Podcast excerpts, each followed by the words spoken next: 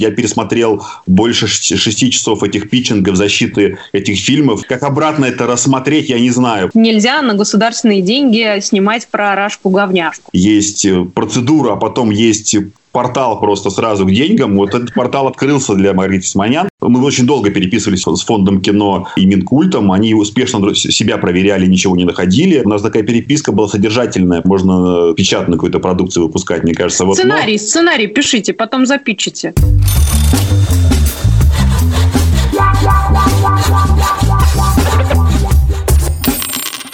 Всем привет! Это подкаст а это законно, который Transparency International Россия делает вместе с Репабликом. Меня зовут Таня Фельгенгауэр, и второй сезон этого подкаста веду я. Мы начинаем очередную большую тему, которая займет не один эпизод, и будем говорить сегодня про коррупцию в сфере искусства. Но конкретно сегодня про определенные виды искусства, театр и кино. Есть и другие, как вы понимаете, и про них пойдет речь э, в следующем эпизоде, и мы будем говорить тоже с экспертами самыми разными. Ну а сегодня у нас один спикер, один, но какой? Руководитель Калининградского отделения Transparency, это Игорь Сергеев. Игорь, здравствуйте. Здравствуйте. Когда мы говорим про коррупцию в сфере кино или театра, наверное, сразу э, представляются какие-то взаимоотношения с государством. Это так или нет? Или это не, не единственное тонкое место? Я думаю, что, учитывая специфику именно, которая сложилась в стране, все более-менее порядочные, как сказать, или популярные театры тем или иным способом являются уже государственными. Частные театры, конечно же, существуют, но, как правило, в наш фокус они не попадали именно в части антикоррупционных каких-то расследований, исследований и так далее. Конечно же, мы будем говорить все-таки про бюджетные деньги, хотя, конечно же, коррупция, она распространяется на более широкие материи, да, то есть, но при этом я думаю, что достаточно э, хотя бы, если мы обсудим театры и кинопроизводство с государственным участием. Давайте тогда начнем с э, театра. Где здесь начинается коррупция? Вот с какого момента можно зазвонить таким звоночком и, и возникает неоновая надпись коррупция. Э, слово коррупция настолько всеобъемлюще, да, что ну, даже на закон противодействия коррупции он разделяет на профилактику, на борьбу коррупции и устранение последствий. Наша организация, в первую очередь, делает усилия на профилактические какие-то меры, и мы их, в первую очередь, оцениваем. То есть, первая профилактика, она, естественно, направлена на то, чтобы в секторе расходования государственных денег, даже так назову, была максимальная открытость и подотчетность, чтобы не было коррупционных рисков для более серьезных преступлений. Такой институт как разрешение конфликта интересов, о котором я буду дальше рассказывать, это, в первую очередь, мера профилактическая. Его недопущение, разрешение или урегулирование – это мера, которая нацелена не допустить более серьезных растрат, там, не знаю, мошенничества или что-то чего-то еще. Конфликт интересов, вот в двух словах, это если у кого-то есть полномочия, и кого-то и заинтересованность. И, соответственно, когда они коррелируются, то есть у тебя на этапе реализации полномочий эта заинтересованность может реализоваться, и в этом во всем есть государственные деньги, соответственно, ты должен задуматься и сделать какие-то действия, чтобы ты это решение не принимал ни в свою пользу, ни в пользу своих родственников. Все.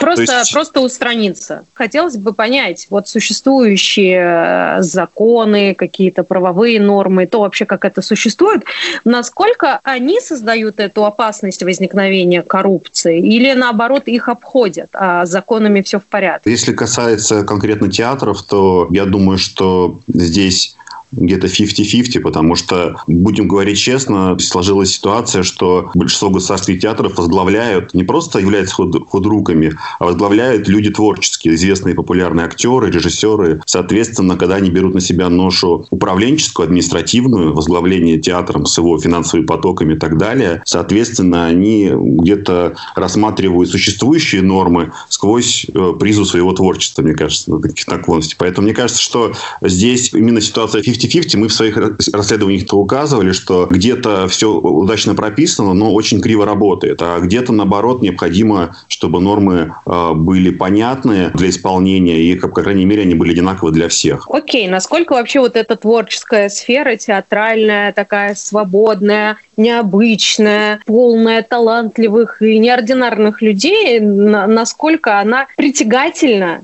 для всяких чиновничьих мошенничеств, ну или каких-нибудь просто мошенничеств, потому что, ну, легко же воспользоваться творческим человеком, который не очень понимает вот эту вот всю правовую составляющую. Я думаю, что так и есть, потому что те случаи, которые мы установили в, э, в итоге, которые мы показали, они ни в коем случае, ну, в чем мы были обвинены, что мы прям э, на людей накинулись, на таких известных, популярных, вот, и вообще, что к им пристали, они такие талантливые и вообще не обязаны разбираться в этих бюджетных потоках, как это отчетность и все остальное работает. Но мы все-таки решили, что если они берут на себя эту ношу административную, тоже неспроста же они это делают, я думаю, что это дает довольно-таки большие ресурсы в их руки, в том числе в творческой творческой э, части, какие э, спектакли ставятся, какие актеры в них играют и так далее. Я думаю, неспроста сложилась такая практика, что именно известные режиссеры и актеры именно стали помимо художественных руководителей одновременно стали выполнять еще функционал и административный. Я думаю, что это довольно-таки последовательная вещь, что они действительно, это в этом необходимость. Я думаю, если это было бы неинтересно, они бы остались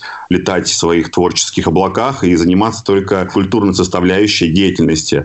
Вот. Поэтому, э, мне кажется, если они берут на себя регулятивные вещи, особенно контроль финансовой деятельности, финансовую отчетность, получение бюджетных субсидий, их распределение э, и так далее, я думаю, что здесь никакая популярность, э, никакой талант, никакая даже народная любовь не может быть э, коррупционной индульгенцией. Назвался груздем, полезая в кузов. Конечно, надо, надо учитывать, э, ощущать снисхождение, но я думаю, что когда дело касается государственных денег, мы должны быть безэмоциональными в этом случае. Если вспомнить то же самое театральное дело, о котором вы, видимо, сейчас и говорили, Фигуранты дела седьмой студии обвинялись в хищении 133 миллионов рублей, выделенных Министерством культуры на театральный проект «Платформа». Обвиняемые не признали своей вины и утверждали, что выделенные из бюджета деньги расходовали только на постановку спектаклей были дискуссии, я помню много очень о том, что весь театральный мир живет вот по таким схемам.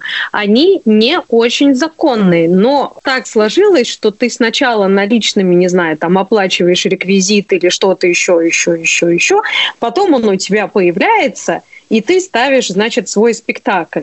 И это, знаете, как это говорит, не мы такие, жизнь такая. И получается, что возникает возможность любого главного режиссера, художественного руководителя обвинить в нарушении закона, хотя, ну, по-хорошему, наверное, можно прописать в законе вот именно вот этот момент, понимая все тонкости театрального дела. Да, действительно, это так. И на самом деле, ну, это уже вторая часть, э, которую, проблему, которую мы разбирали, я сказал 50-50, да, вот первую часть, как бы, правоприменения, так бы назвал, мы обсудили более-менее. А вот вторая часть, то, что, в принципе, нормативные э, вещи все-таки э, существуют, есть рамки определенные. И не даваясь там юридически казуистику подробностей, ну, можно сказать про, просто, что в случае, если вот такой руководитель, худрук должен был совершить какую-то сделку за заинтересованностью, ну, самостоятельно поставить э, спектакль, сыграть в нем роль или поставить на ведущую роль своего, не знаю, родственника, то существует определенная процедура, и она существует много где, э, в том числе, потому что все-таки мы про бюджетный театр говорим, это в том числе и в театрах государственных. Это э, согласование подобных действий с, получается, своим руководящим органом. В случае, допустим, с театрами, которые подчинены Департаменту культуры города Москвы, то с руководителем этого департамента. Мы эту э, процедуру подсветили, а, обсудили и решили, что да, действительно, кто-то даже этого не делает, но многие это делают, но по большому счету проблему это не решает. Что получается на выходе, что просто режиссер, который решил э, заключить с собой сделку на постановку спектакля, обращается с тем, что он самый лучший, самый прекрасный для этого человека. Там очень, очень интересные были, я не знаю, если э, обоснование закупки единственного поставщика, Э, очень было ну, странно читать в таких довольно, довольно-таки скучных юридических документах, как согласование сделки, почему именно с ним, а у него мимика, походка, талант, так про актера говорим, или вот такие вот духовные какие-то вещи, они необходимы. Слушайте, но это очень сложная и, на мой взгляд, практически невозможная вещь, попытаться кодифицировать, почему режиссер выбирает то или иное.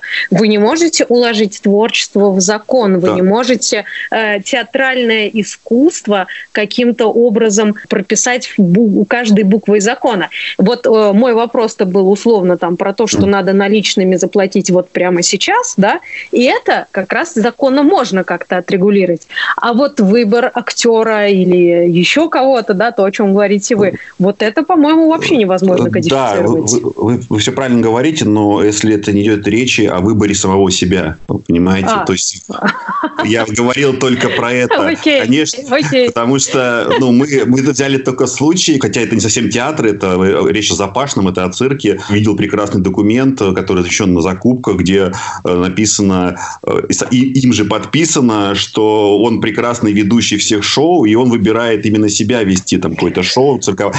Знаете, мы говорим про конфликт интересов, что, окей, да, это материя, которую нельзя кодифицировать, нельзя описать металлическим каким-то языком, я не знаю, то есть, но при этом давайте уж, если вы оцениваете и привлекаете себя, своих родственников или арендуете у себя реквизит или помещение, или у своих, ну, опять же, родственников, ну, должна быть какая-то открытость этому. Во-вторых, процедура должна работать таким образом, чтобы эта проблема разрешалась. К сожалению, возвращаясь к тому, что вот к этой процедуре, которую я назвал, э, допустим, э, какой-то режиссер X решил, что именно он может сам себе поставить в театре спектакль Y, соответственно, он оценивает, сколько это стоит, соответственно, он же определяет качество приемки работы. Абсолютно я согласен, что, что не могут быть объективных критериев оценки качества театральной постановки, очевидно. Да, но все-таки хотелось бы, когда они заказывают работу самим себе, чтобы каким-то образом решение принималось э, не только им лично, либо его подчиненными.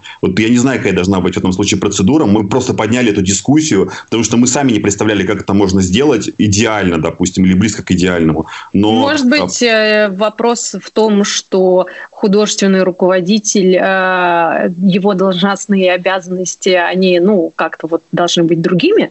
Да, и на самом деле в некоторых театрах так и есть, и там на самом деле эта проблема отсутствовала. То есть как бы разделение властей, назовем это так, что есть художественный руководитель, а есть генеральный директор, я забыл, как называть, по-моему, генеральный директор или директор театра, они по-разному всегда называются, и у них четкое разграничение обязанностей. И там, конечно же, почва для принятия единоличных решений худруком какой-то коррупционной составляющей гораздо меньше, потому что ну, рисков меньше. Как бы вы там друг к другу не относились или какие взаимоотношения имели, все равно, когда есть дополнительное лицо, которое можете контролировать, это существенно снижает риски. Я не помню таких театров, где были бы разделения, мы нашли вот именно такие проблемы. А там, где в единственном числе принимаются решения, абсолютно тоже непонятно по каким критериям, кому сколько. Там небольшие-то суммы на самом деле были. Там каких-то миллиардах идет речь, но тем не менее, насколько я помню, за три года, которые мы оценивали, которые мы смотрели, более 100 миллионов рублей было выплачено по сделкам, где художественные руководители и директора театров заключали либо самим собой, либо со своим родственником. Больше всего, конечно, это на постановку спектаклей, на исполнение ролей и участие в репетициях. У некоторых актеров, по-моему, Меньшикова, это там 600-700 тысяч в месяц. Надбавка к его зарплате худрука была, допустим. Я не знаю, много это или мало, но мне кажется, что мы должны, во-первых, об этом говорить. Мы даже не лезли в дебри, когда кулуарно там решается вопрос. Я думаю, что там такая кухня у них театральная, что кто, кто, даже кто там какие роли кому дает, и вообще это даже, даже боится. О, того, да, ну вот это совсем с точки зрения закона нельзя, нельзя определить, да. коррупция или не коррупция, взятки да, мы, взятки. Да, понятно, что нас обвиняли, вы не знаете специфики, но, к сожалению, мы решили, что есть специфика везде своя, и, условно, если какое-то бюджетное учреждение, там, баня номер 6 или автоколонна номер 5, и бюджетное учреждение – это театр, то, к сожалению, нормы не предусматривают исключений. Мы не обвиняли в каких-то преступлениях, но мы показали, что если проблема существует, они надо договорить, не обязательно ее унифицировать для всех, ну, допустим, почему бы ее не обсудить, тем более это бюджетные деньги, почему нет? По поводу бюджетных денег много вопросов не только в театральном мире, но и в мире кино, и как они распределяются, и как они тратятся. Из последнего, что меня, конечно, восхитило, это история с фильмом, который снимала Маргарита Симонян Тигран Киасаян. ФБК Алексея Навального обнаружил, что на фильм Маргариты Симоньян и ее мужа Тиграна Киасаяна «Крымский мост» выделили большую часть средств без конкурса. Русская служба BBC выяснила, что это было сделано по просьбе первого замруководителя администрации президента Алексея Громова, после того, как фонд кино отклонил заявку на финансирование в рамках конкурса. А еще 54 миллиона, по данным Навального, были получены от структур Аркадия Ротенберга, чьи компании строили Крымский мост.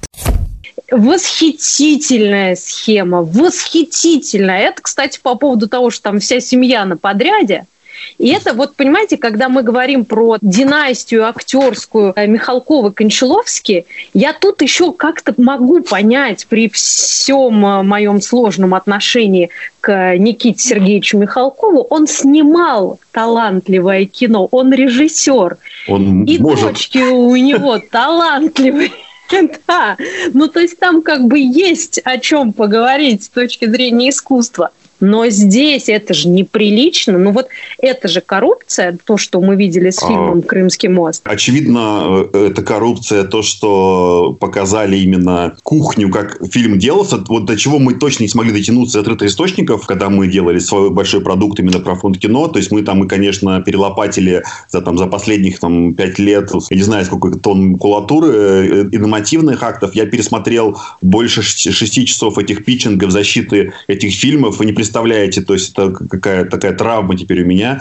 Вот. Я не знаю, как, Давайте как, поговорим обра- об как, этом. Об- как обратно это рассмотреть, я не знаю, потому что, ну, когда Сарик Андреасян рассказывает на защите фильма «Защитники», защите фильма «Защитники», боже мой, даже здесь, вот, э, что он создает вселенную, которая будет противостоять Марвел. Это происходит два года или три года подряд, он его защищал и получал какие-то деньги. Там сидят серьезные люди, все это слушают, и потом все какие-то деньги выделяются. Мы просим 100 миллионов, ой, 150 миллионов рублей, из них 50 50 миллионов возвратный, 100 невозвратный. Возвратный, если можно, да. Да, ну что значит, если можно? Очень надо, очень хотим, ребята. Это, конечно, невозможно передать словами, о чем такой идет речь. Вы же понимаете, что там еще какое количество не получает денег, то есть там совсем как бы ужас какой-то происходит. То есть там ну, вообще непонятно, о чем идет речь. Схема э, вкратце выглядит следующим образом. То есть все знают, что такое фонд кино, что он где-то существует, что он появляется в титрах. Что такое фонд кино? Это специальная некоммерческая организация, которая создана государством, чтобы, получая э, деньги от государства, быть оператором их распределения. Ну, то есть она является такой э, квази-государственным... Посредником. Посредником, да. Да, у нее есть нанятый директор, есть какой-то аппарат, но ключевые решения в данном, данном органе, я бы так назвал, вроде как отведены специальным экспертным и э, попечительским советом. Перед кем они отчитываются? Они, отчи, они отчитываются, естественно, перед своим учредителем. Я, к сожалению, не помню, там часть была через Минкультуры, то есть там у них какие-то, какая-то часть идет через Минкультуры, часть через правительство. То есть я, ну, говорите, это будем перед государством. То есть Минкульт основным является игроком все равно в этом поле. У него были довольно-таки ограниченные... Ну, вот когда последняя была организация, когда сняли старого директора, соответственно, вот тогда как бы Мединский усиливал свои позиции, именно влияние на повестку. Потому что очевидно было, что какая-то свобода существовала, но в пользу органов самого фонда куда входят режиссеры, актеры, руководители федеральных каналов и чиновники, конечно же. Та прекрасная mm-hmm. история э, с руководителем Росимущества и его супругой.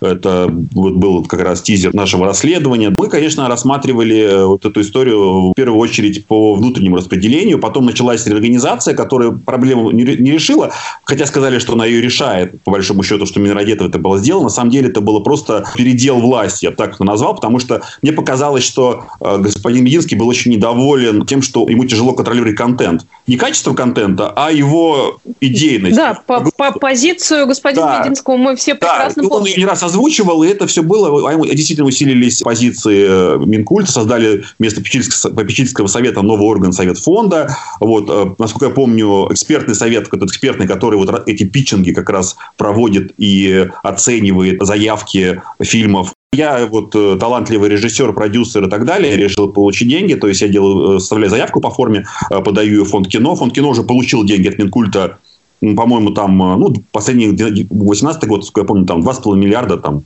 где-то так, вот, допустим. Я подаю заявку, они ее рассматривают, а я должен бы готовить очную защиту. После того, как заявка допущена, я прихожу на очную защиту, они записываются, ведутся даже, по-моему, в онлайн-режиме, но, к сожалению, те, которые мы оценивали уже которые прошли, не все остались в записи сохраненные, поэтому то, что успели посмотреть, то успели. Так они проводятся онлайн, и можно любому зайти. Там не очень много, конечно, посетителей, когда я это смотрел онлайн, но довольно-таки много просмотров постфактум. Эту заявку рассматривают.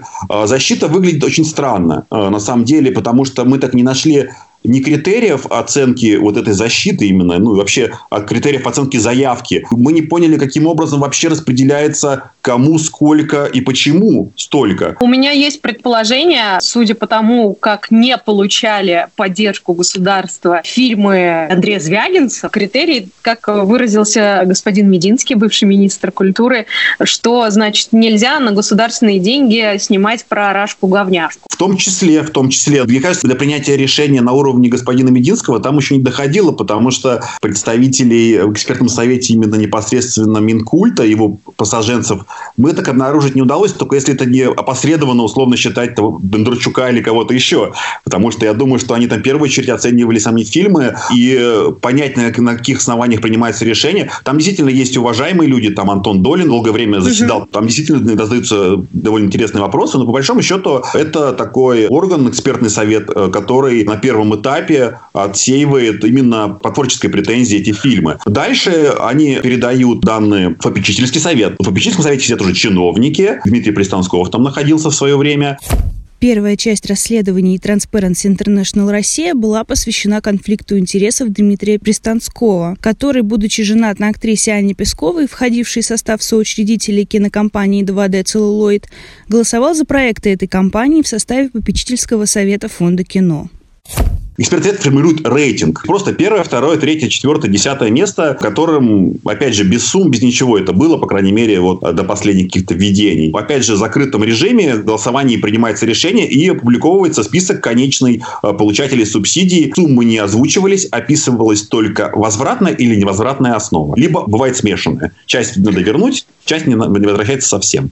А что там за концепция, что если фильм не окупился, вы должны, э, или фильм провалился, вы должны вернуть деньги? Я не, не знаю, кто эту концепцию начал развивать, но я с самого начала был противником, потому что немножко погрузился в эту историю. На самом деле, возврат денег не зависит от успешности фильма, тем более его невозврат. Не было критерия, что окупился он или не купился. Вы понимаете, если я получаю деньги на создание фильма, я должен его создать, выйти в прокат и сдать потом копию в фонд, кинофонд, по-моему, называется, забыл как. Да, Госфильмофонд. Вот, вот, именно туда. Это все. Я удивился, почему начали оценивать, кто сколько заработал. Это важно только если он должен был вернуть вот из заработанных денег. По большому счету, если я взял там 100 миллионов рублей, я должен снять фильм, который я заявлял. Причем даже название иногда меняется. Бывает и меняется серьезно концепция фильма. Я должен его снять, я должен выпустить прокат и должен сдать его в фонд. Сколько я заработал, это никому не важно. Если я брал деньги на возвратной основе, а я хочу напомнить, или, или даже не напомнить, а сказать, э, что,